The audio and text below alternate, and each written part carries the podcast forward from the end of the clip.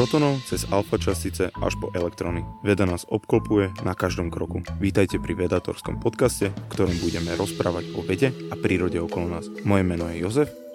A ja som Samuel. Ahoj Samuel. Uh, nahrávame podcast. Ako sa máš? Prvá otázka, zabudol som sa ťa opýtať. Trošku som unavený, a, lebo toto je taký týždeň, že na inštitúte, kde pôsobím, prišli teraz takí stážisti, takí letní študenti ich voláme a ja to celé koordinujem, takže aj som im chystal špeciálnu prednášku, aj teda každý deň s nimi mám zoomy, oh. takže sa to trošku hromadí už. Uh-huh. A koľko budú na inštitúte? Dva, dva mesiace. A sa rada, že oni akože dostanú celkom slušné vreckovie, ktoré bežne má po- pokryť to, že budú bývať v Dubline ale robia to teraz všetci zo svojich detských izbičiek a internátnych izieb a podobne, takže všetko im ostane. Hmm? Sa im Pekne. U, užijú si to, hej. Ale samozrejme, tak je to kompenzácia za to, že to budú robiť v stiažených podmienkach. Jasne, jasne. A, a ty ako funguješ? Ja fungujem celkom OK. Uh, vrátil som sa do Bratislavy teraz, ale dúfam, že pôjdem čo najskorej uh, preč, ale to je vo hviezdach. A keď hovoríme o hviezdach, Wow. Mostík par excellence. A dneska sa budeme baviť o OMG častici. Mm-hmm. Ale asi začneme troška... Poslal si mi taký veľmi zaujímavý článok uh, z Quantum magazínu, uh, ale um, amerického. Myslím, že je to americký časopis. Je. Yeah.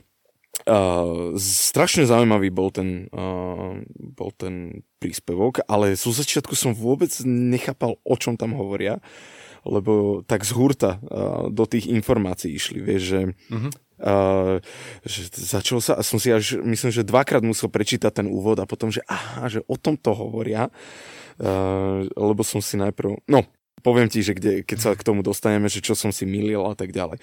Ale začneme asi tak úplne uh, začiatkom, alebo tak, aby sme našich, aby naši posluchači ne, nemali ten istý problém ako ja, že čo je to kozmické žiarenie. Hneď sa pustíme do toho, čo je to kozmické žiarenie a vlastne ja som si ešte len tak spomenul, že my sme nahrávali takú epizódu, naša 11. bola, že Valentínsky monopol. Áno, áno. A vo fyzike sa často robí, že urobia taký experiment, ktorý má zachytávať vzácne veci a ten experiment beží roky, za tie roky zachytí pá, trochu signálu, alebo ja neviem, stovky, tisíce, desiatky, ako kedy. A sem tam niečo proste pozorovateľom vyrazí dých. Jeden príklad bol teda valentínsky monopol, čo je jediná častica, ktorá sa podarila zachytiť v tom experimente. Ty si v podcaste o mimozemšťanoch, v tom úplne prvom, spomínal taký ten wow signál, ktorému ano. sa asi v tej mimozemskej sérii niekedy budeme musieť venovať. Dúfam, dúfam, to je jeden z mojich najobľúbenejších, alebo z takých momentov, keď som sa za, začal zaujímať viacej o vedu a hlavne o kozmológiu. No a keď som si chystal materiál na niečo iné, tak som zrazu narazil na uh, OMG particle, čiže oh my god časticu, oh môj bože, ktoré je tiež taký príklad toho, že sú experimenty, ktoré bežia dlho majú zaujímavé výsledky a potom sem tam niečo proste úplne ľuďom vyrazí dých. Takže toto bude tiež taký príklad úplne unikátneho experimentu, ale teda aby sme sa k tomu dostali, tak ty si položil otázku, že čo je to kozmické žiarenie. Áno. A prekvapivo, kozmické žiarenie nie je žiarenie. What? tak toto musíš, no, tak tomuto sa dostaneme. K tomuto sa dostaneme, ale v podstate ide o prúd častíc, ktoré k nám prichádzajú z vesmíru. Žiarenie je niečo, čo si nechávame bežne pre elektromagnetické žiarenie. A dlho si ľudia mysleli, že to, čo k nám prichádza z vesmíru, že to sú vlastne vysokoenergetické fotóny. Až potom mm-hmm. sa vlastne ukázalo, že, že toto nie sú fotóny, to sú prevažne protóny. Protón je taká tá časť atómu, ktorá tvorí jeho jadro, protóny a neutróny. A keď zoberiem vodík, tak vodík Tá je taká... o mnoho väčšia časť toho atomu. No, čo do, hmot, čo do hmotnosti, áno. Uh-huh. Takmer celá hmotnosť atomu je koncentrovaná v jadre a jadro je zhruba pol na pol protóny, neutróny. Ale vodík je špeciálny prípad, lebo vodík väčšinou má jadro tvorené iba z jedného protónu. Takže kozmické žiarenie sú vlastne atómy vodíku bez elektrónov. Čiže len také jadra, ktoré proste letia vesmírom. Ktoré letia a majú veľmi vysokú energiu. Niekedy majú pomerne nízku energiu, ale v princípe ju môžu mať aj veľmi vysokú. Jasné, uh, takže sú to vodíky uh, vlastne bez elektrónu, len mm-hmm. s mhm. tým svojim protonom, ktoré letia cez...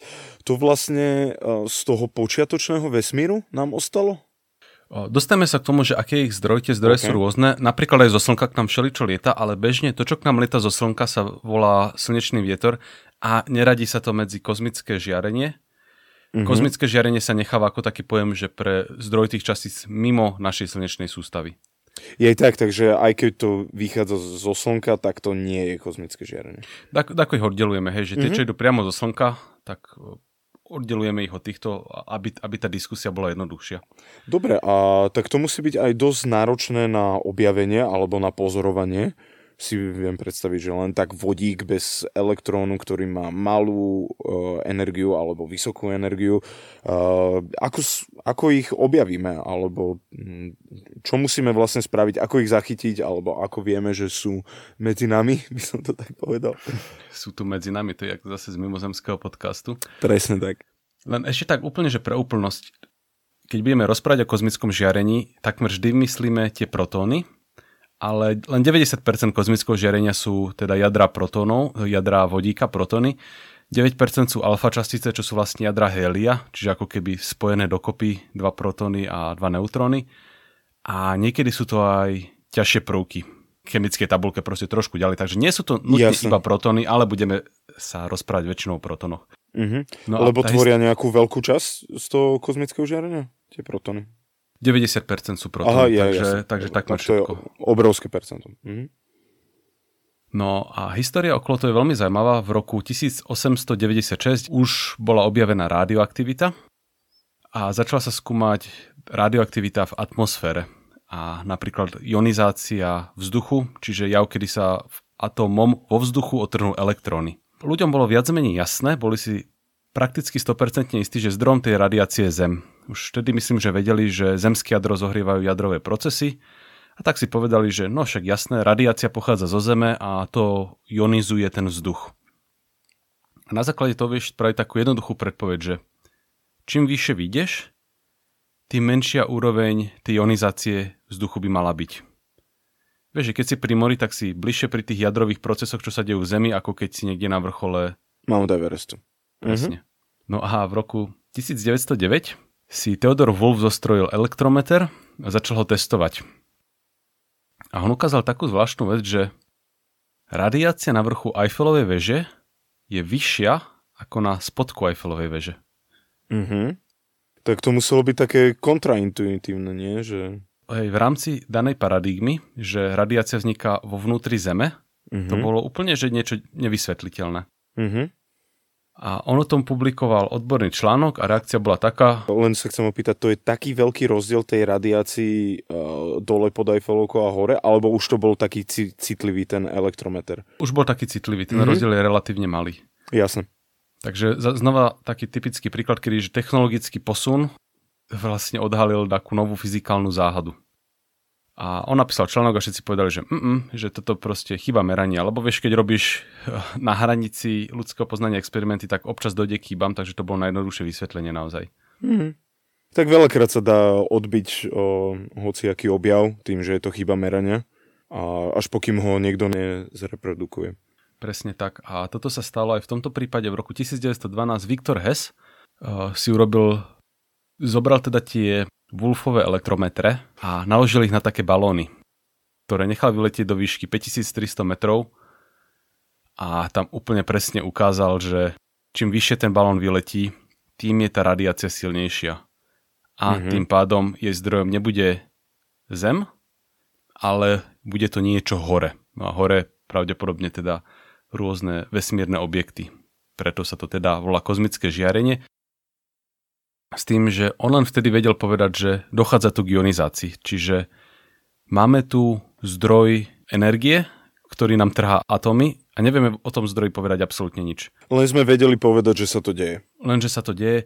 Prvý typ naozaj vtedy objavená, objavená radiácia, tak povie, že to sú proste gamma, gamma záblesky alebo gamma žiarenie, čiže vysokoenergetické fotóny. Nazveš to žiarením a proste to tomu prischlo. Za toto si mimochodom Hess v roku 1936 odniesol Nobelovú cenu. Len za to meranie? Uh, akože za ten objav tej radiácie, toho kozmického žiarenia?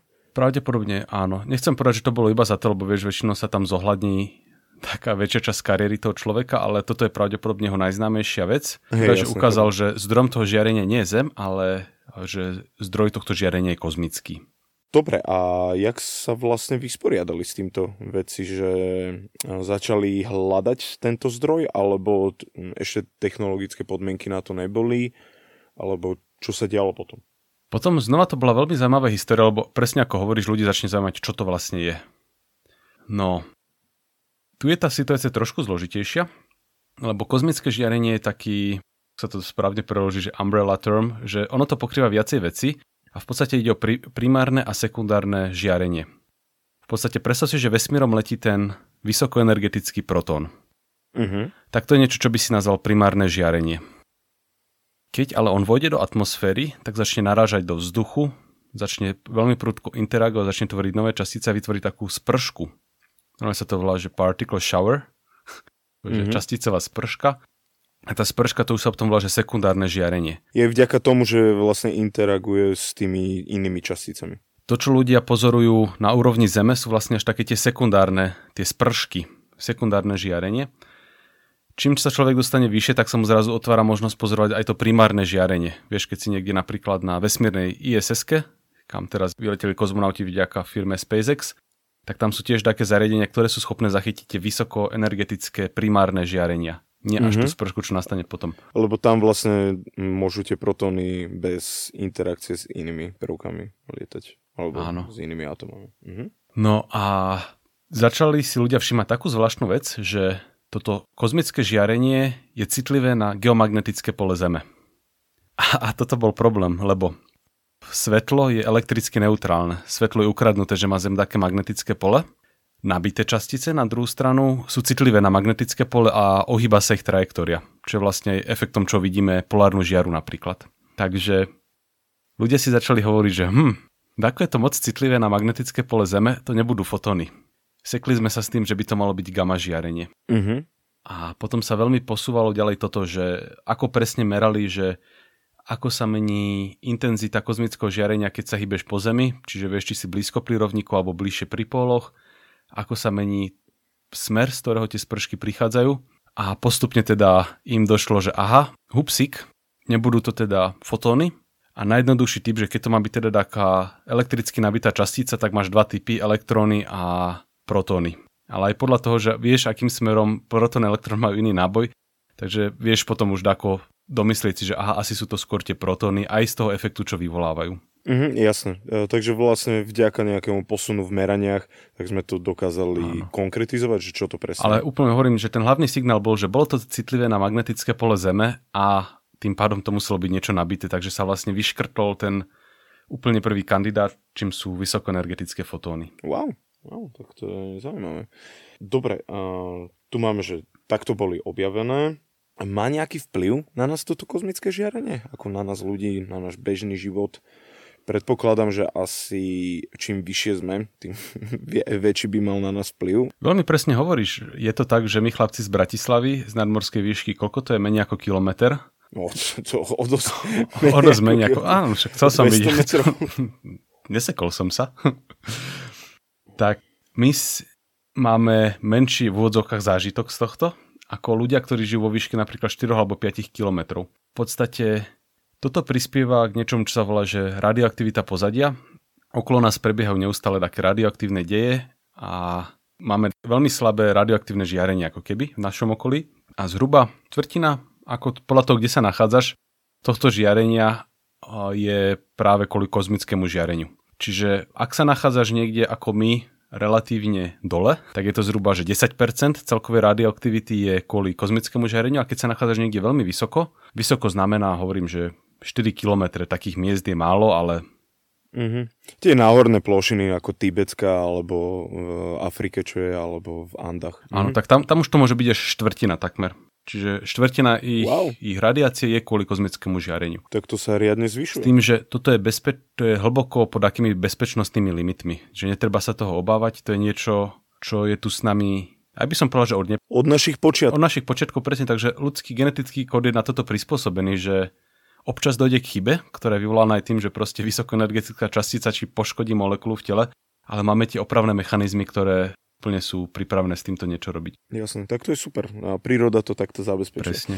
Takže na nás vplyv asi nemá. Má nejaký vplyv na elektroniku, na e, prístroje, predpokladám, že satelity možno? Áno, áno, presne, že ono to môže do elektronického obvodu šťuchnúť a pre, preklopiť jeho stav v úvodzovkách akože 0 na 1, 1 na 0. Trošku vulgárne zjednodušenie, ale má to teda vplyv na elektriku, elektroniku, ktorý sa naozaj môže prejaviť tým, že zmení jednotku na nulku alebo nulku na jednotku v počítačoch. S tým, že... A čo môže byť obrovský problém? IBM odhadlo, robilo takú štúdiu, že typicky kvôli kozmickému žiareniu dojde k jednej chybe na 256 MB ramky za mesiac. Neviem, prečo to uvádzajú v ramke, ale to... takto, takto to bolo vedené. To je zvláštne, tiež som sa chcel, hej, že prečo hej, to hej. uvádzajú v ramke. Asi, ale... akože ramka je tiež pamäť, uh... random access memory, a takže... E, áno, áno, len e, je to zvláštne to ma len, že prečo v rámke, ale určite je na to nejaký dôvod. Ja si zaujímal vplyv na rámku, takže práve preto, preto ich to zaujímalo. Čiže keď máš, ja neviem, 1 mm-hmm. gigovú rámku, dúfam, že máš viac, ale keď máš 1 gigovú, tak dojde k 4 chybám za mesiac kvôli kozmickému žiareniu, kvôli tomu, že tam proste šťuchajú do toho tie vysokoenergetické častice.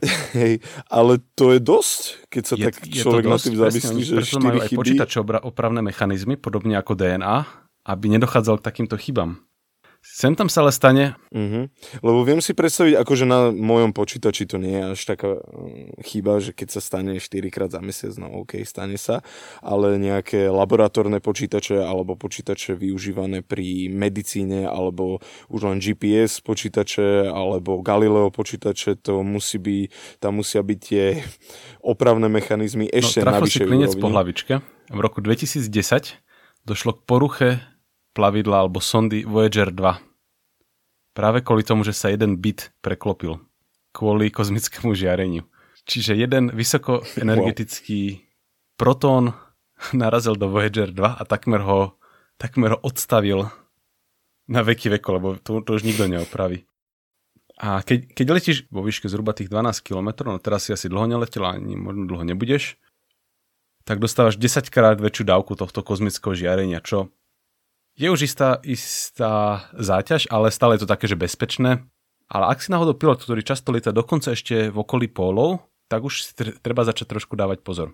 A Hej, niekde som čítal, že je to ekvivalent uh, slabého rengenu alebo niečo také, že, že taký, myslím, že 10 hodinový let je ekvivalent e, toho, toho žiarenia, dostaneš ako, uh, ako pri rengene. Vybavili sme ľudí, vybavili sme elektroniku a aký to má vplyv na prírodu.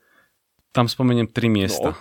Prvé je, že pamätáš si, ak sme sa rozprávali teraz o živote na našej planete a povedali sme si, že život žije vďaka takej nerovnováhe, ktorú v našom prípade tú nerovnováhu sponzoruje Slnko. Vieš, lebo nám stále dodáva energiu, aby sme ju mohli. Zároveň mm-hmm. atmosféra Zeme je v nerovnováhe a konkrétne je tam viacej radioaktívneho uhlíka, uhlíka 14, ako by malo byť. Keby si nechal proste v uzavretej nádobe zem, tak postupne by to množstvo kleslo.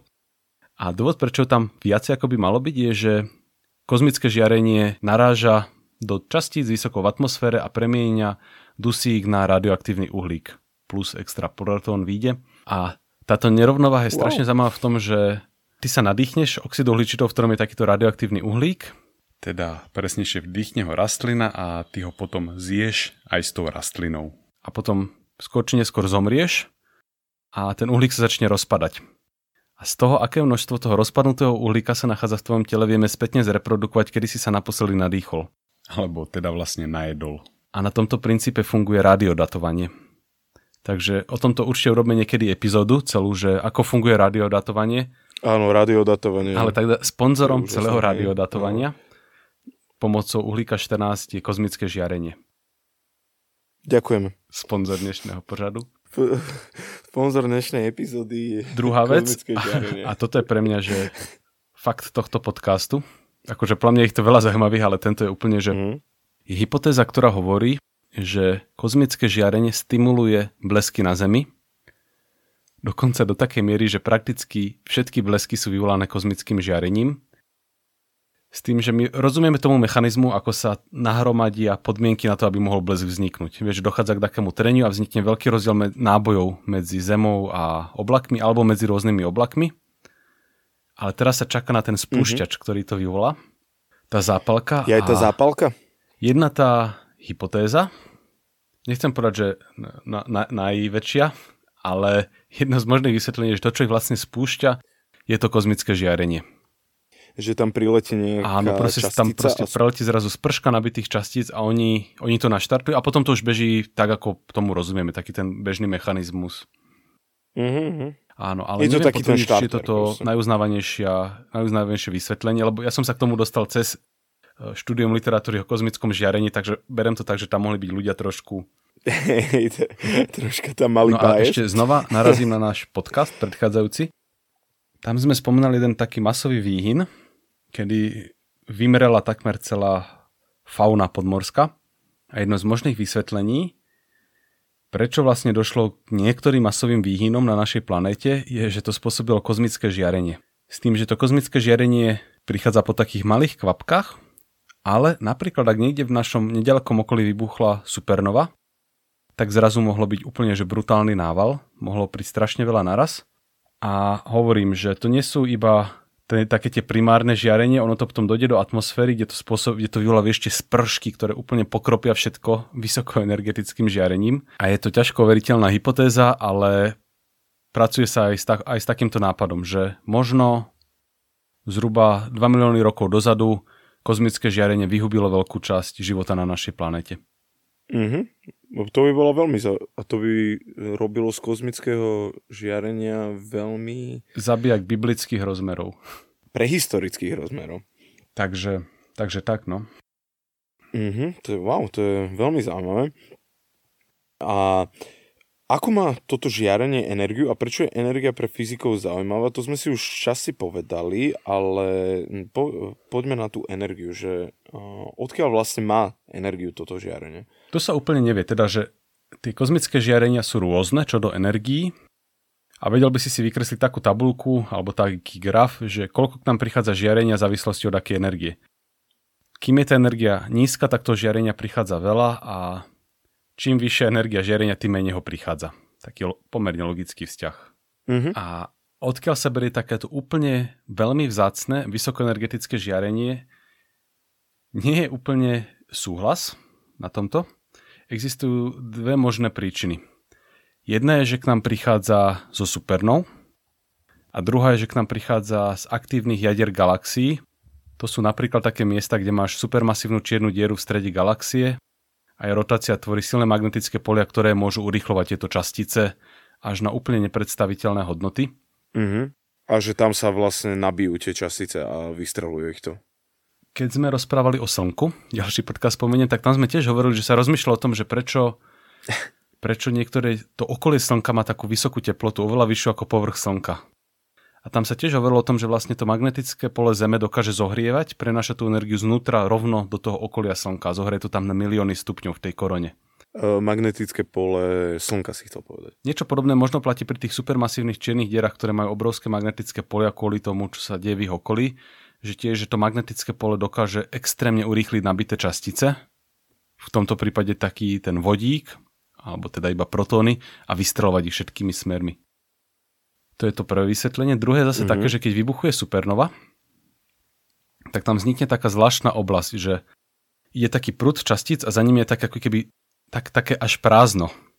A potom je tam za tým taký povrch tej nafúkujúcej sa supernovy. To je taký pomerne rýchly, rýchly proces. Teda tam vznikne taká prázdna dutinka v strede.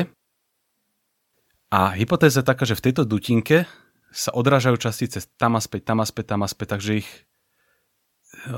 nasávajú tú energiu z tej supernovy, až kým nezískajú dosť energiu na to, aby proste prešli cez tú bariéru a vystrelili von.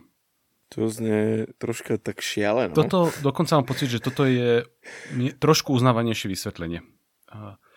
Uh, akože toto ja neberiem, uh, tomu vysvet- ale akože keď si to teraz opisoval, tak to znie tak, že hm, a kto na toto došiel? Alebo uh, jediné príroda na takúto vec dokáže ale ja som si pozeral rôzne štúdie k tomuto a za posledných 10 rokov aj k jednému táboru, aj k druhému táboru prišli argumenty, takže možno je pravda taká, že sú dva zdroje známe kozmického žiarenia. Že nie je to nutne. Mm, veď není to vylúčené a bolo by to podľa mňa aj logické mať viacej ako jeden zdroj kozmického žiarenia, keďže je také časté. A... Našťastie to, úplne to na hranici limitu nie je až také časté, že to by sme možno mohli mať aj problém, ale ináč aj presne ako hovorí, že asi tých zdrojov bude viac, budú rôzne, ale čo sa týka tých vysokých energií, tak mm-hmm. toto sú dvaja najlepší kandidáti, supernový a aktívne jadra galaxií. Dobre, super. Tá, a, a keď už sme hovorili o tých limitoch, majú tie častice, tie protony, majú nejaký limit, že čo môžu dosiahnuť? Mne hneď prichádza pri tejto otázke rýchlo svetla možno? S rýchlosťou svetla je to také zložité, že ty sa k nej vieš približiť ľubovoľne blízko a tvoja energia bude rásť strašne divoko. Takže síce ťa limituje rýchlosť svetla čo do rýchlosti, ale čo do energie, tak ten limit tam prakticky nie je.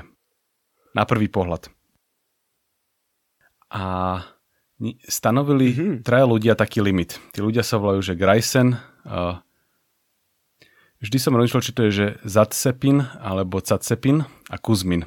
Preto to všetci volajú GZK limit, lebo nikto nevie, jak sa vysporiadať s tým stredným, stredným menom. Grayson, Zatsepin, Kuzmin, Chudák. limit. No a oni si uvedomili, že okrem toho limitu, ktorý si spomínal ty, že rýchlo svetla, že to žiarenie má ešte iný limit že je niečo ako maximálna povolená rýchlosť pre protóny vo vesmíre. A ten dôvod je takýto, že oni sa hýbu prakticky rýchlosťou svetla.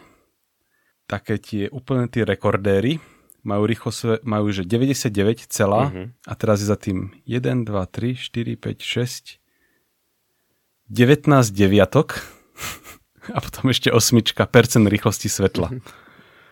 A ešte osmička, just. Ešte osmička. Čiže tam ten rozdiel medzi Use týmto, je rýchly.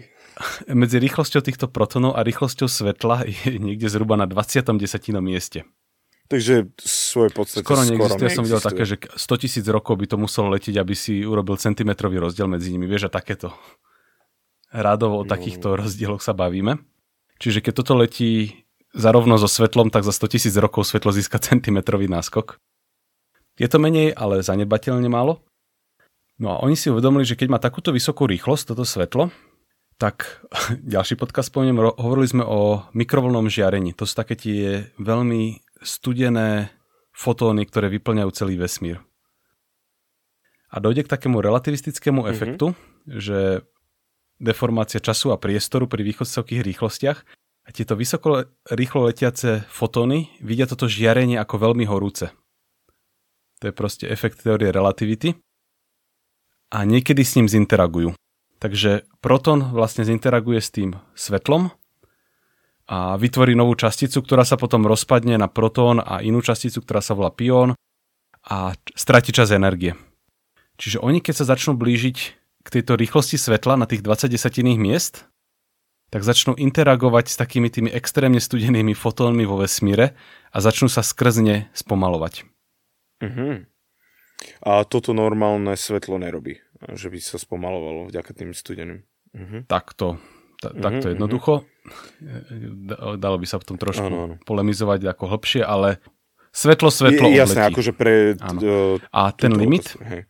ktorý oni stanovili, poviem jeho hodnotu a ono je to vyjadrené v jednotkách, že elektron volt. No to som sa ťa chcel opýtať, že čo to je. Elektron volt je energia, ktorú získa elektrón, keď ho urýchliš napätím 1 volt. S tým nemáme absolútne žiadnu skúsenosť. A ten limit, ktorý oni stanovili, ja to len poviem v tých elektronvoltoch, je, že 10 na 19, 5 x 10 na 19, to znamená, že 5 a za ňou 19 nul elektronvoltov. Takže je to, že šialene veľa. Mm-hmm. Je to tak veľa, že toto sa vlastne dá v jouloch vyjadriť. Joule je už niečo, že ľudská jednotka. Čiže ten, ten proton má, je, má toľko energie, ako majú objekty, ktoré sa nachádzajú okolo nás. A tento rýchlostný limit nie je až taký prísny v zmysle, že ten proces, ktorý som opísal, teda že ten proton zreaguje s fotónom reliktového žiarenia, je veľmi zriedkavý. On nastane zhruba raz za 160 miliónov rokov pri týchto energiách. Takže v priemere ten proton dokáže preletieť 160 miliónov svetelných rokov. Takže ak je ten zdroj žiarenia blízko pri nás, tak môže tento limit prekročiť, ale na veľké vzdialenosti už ho tento, proces, už ho tento limit zastaví. Uh-huh. Takže čím bližšie sme tomu žiareniu, tak, tak. tým máme väčšiu šancu. No a môžeme sa teda, môžeme sa teraz konečne pustiť do toho, kvôli čomu sa náš podcast dnešný volá, že OMG, častica. Áno, lebo to je vlastne rekordér, čo sa týka tej energie, nie? Mm-hmm. ktorý sme kedy zachytili. Presne tak. Je to rekordér, ktorý mal energiu 10 na 20 zhruba elektronvoltov, to znamená, že 20 nul je tam za sebou. Trojka a za ňou 20 Čiže viac, viac ako ten rýchlostný limit.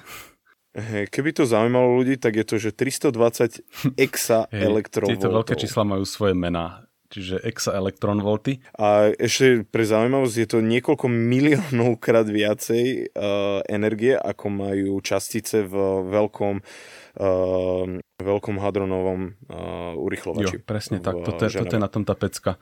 Že to je vlastne jeden proton, ktorý má takú energiu, ako odpalená bejsbolová loptička.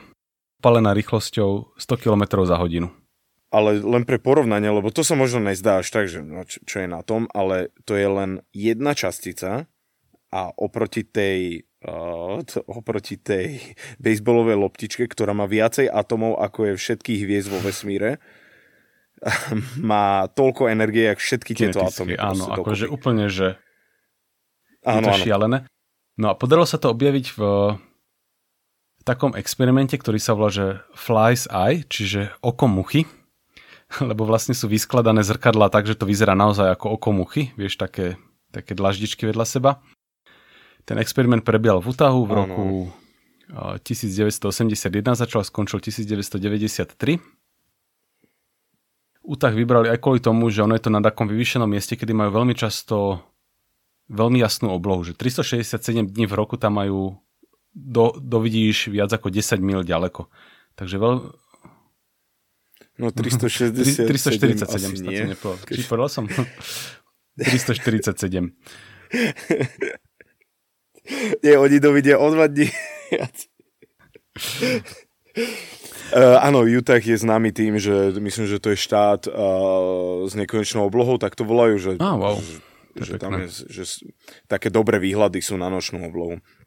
No a oni, oni majú teda, oni skúmajú to sekundárne žiarenie, také tie spršky. A v podstate to, čo oni urobia, že oni spočítajú, koľko, koľko dopadlo častíc tej spršky a z toho vedia spätne zreprodukovať, aká bola energia pôvodného žiarenia. S tým, že zároveň vedia, čo to povedať o smere, z, ktorom, z ktorého prišla, prišlo. Nie je to až také extrémne presné. No a teda 15. oktobra na moje narodeniny, tretie, 1991, zachytili niečo, čo si mysleli, že je nemožné, aby vôbec existovalo, zachytili tú časticu, ktorá sa volá, že Oh my God particle, alebo teda Oh môj Bože častica, lebo prekonala ten limit teoreticky, o ktorom sme si povedali, prekonala ho niekoľkonásobne.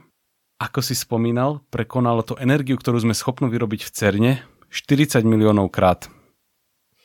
To, to je úplne... Čo že... je neskutočné, akože...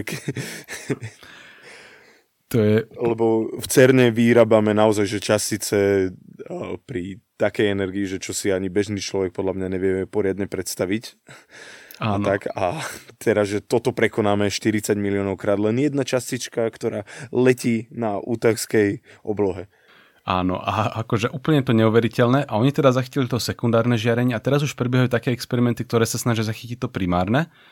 Na rôznych tých vesmírnych staniciach a podobne máš také doštičky, do ktorého vletí tá prvá častica, narobí tam šarapatu, ale pekne vieš odsledovať a zreprodukovať, čo tam vlastne naletelo, akú to malo energiu, z akého smeru, aký náboj. Či to bol proton, alebo či to bolo niečo ťažšie. Tieto veci už teraz vieš veľmi presne zmerať. Ten Fly's Eye, to mušie oko, o tom hovorili, že je to taký trošku hrubý experiment, ale teda podarilo sa im tento fenomenálny objav, zachytili tohto rekordéra. Vieme, čo je zdrojom tohto rekordéra? Že odkiaľ, uh, nakoľko viem, že študovali aj uh, smer, odkiaľ došiel, aj uh, ako interagoval a tak, tak sa podarilo niečo vyzistiť? Bohužiaľ neúplne. A stále je to, že bude to jeden z tých dvoch kandidátov. Posledné obdobie sa darí ukázať, že na oblohe je taký, že hotspot, také horúce miesto v úvodzovkách, že z ktorého toho prichádza trošku viacej. Takže je možné, že najbližšie roky nás v tomto čaká zaujímavý vývoj a že viacej zistíme, že či teda prichádzajú 100% iba zo stupernou, 100% iba z tých čiernych dier rotujúcich, alebo je to, je to taký pomer medzi nimi, presne tak. To bude možno podobné, ako myslím, že sme sa bavili v jednom podcaste, teraz neviem v ktorom, ale že zamerali o Hubbleovom teleskope, keď sme rozprávali, že zamerali na nejaké miesto, kde si mysleli, že nič nie je uh-huh. a objavila sa tam celá časť vesmíru vlastne. Jo, asi, ktorá... v, asi v tom podcaste. Mali sme o Hubbleovom podcaste telesko... Hubbleovom teleskope podcast. uh, ale určite sme sa o ňom rozprávali. Asi sme sa o ňom rozprávali. Môžeme tiež niekedy urobiť. Ale hej, presne ako hovorí, že také miesto, ktoré vyzerá nevinne a zrazu sa ukáže, že schová mnohé tajomstva. A teda mnohé nás čaká v tom, že pochopíme, aké sú zdroje týchto, týchto častíc a aby sme to tako zatvorili, tak ja si myslím, že na nás v tomto smere čaká ešte iný spôsob zaujímavých objavov. V podstate my budujeme časticové urýchlovače, aby sme sa niečo dozvedeli o tom, ako fungujú častice. A platí také nepríjemné pravidlo, že čím väčšiu energiu chceš dosiahnuť, tým väčší, tým väčší časticový urýchlovač potrebuješ. Vieš, uh-huh. preto je to, že veľký hadronový urýchlovač, lebo musí byť veľký. Toto začne byť nákladné a od istého momentu nezrealizovateľné. Takže časť fyziky je pred nami ako keby uzamknutá z finančných dôvodov alebo aj z technologických. A existuje taká hranica, ktorá sa volá planková energia, na ktorej si myslíme, že by sa mali prejavovať úplne tie najzaujímavejšie veci ako teória strún a podobne. A energia tohto extrémne silného žiarenia, toho, napríklad toho rekordéra, je stále pomerne ďaleko od tej plankovej energie, ale je to oveľa bližšie ako hocičo, čo dokážeme my ľudia vytvoriť ako sa k tomu dokážeme priblížiť. Takže ja si myslím, že najbližšie roky nás čaká objav aj v tomto smere, kvôli tomu, že nám to odomýka ako keby umožňuje nám to trošku nahliadnúť do takej fyziky, ktorú nedokážeme v laboratóriu zreprodukovať. Uh-huh. A keby sme využili vlastne tú prírodu nemusíme stavať ďalší urychlova častíc, ale budeme využívať vlastne tieto častice. Presne tak. Ono je to niekde tak uh-huh. na mhm. polceste medzi tým, čo sme schopní urobiť v pozemských urýchlovačoch. Povedali sme, že to 40 miliónov krát energetickejšie, ale zároveň je to stále 40 miliónov krát menej energetické ako tá planková energia. Takže je to na mhm. polceste uh-huh. medzi tými tajomstvami vesmíru a tým, čo sme schopní v laboratóriu zreprodukovať. Takže podľa mňa extrémne zaujímavá oblasť výskumu toto bude. No treba kročiky detské robiť presne týmto tak, smerom. Presne tak. Dobre, Samko, máš ešte niečo uh, k tejto omega častici? Hm, nope. Uh, je má aj slovenský ekvivalent, že och môj bože častica, alebo... Keď nie, tak to kľudne môžeme od teraz začať používať. A... Dobre, tak je to OCB. OCB častica. Uh, počuli ste to tu prvýkrát. Prečo, počkaj, počkaj, prečo OCB? Čo je to C? OMB uh, by to malo byť, nie? Och, och môj... Ja, um, aha, myslím. Uh, OMB, hej. OMB častice. och, môj bože. Tak aj OCB, aj OMB ste to počuli. A to je tak ďaleko od toho omega. Nie, dobre, nie, nie. Uh, Samko, máš ešte niečo, čo by si chcel povedať? Nie, nie, to je všetko. Myslím, že sme to dobre pokryli. Super, tak a ja si myslím, že sme to veľmi dobre pokryli. Ja ti veľmi pekne ďakujem, že sme sa dneska znova porozprávali. Ja ďakujem za rozhovor. Ja ďakujem našim poslucháčom, že ste nás počúvali. Nájdete nás na všetkých podcastových aplikáciách a platformách. Vy ste šikovní, verím vám, že nás nájdete a budeme radi, keď nás odporúčite aj ďalej.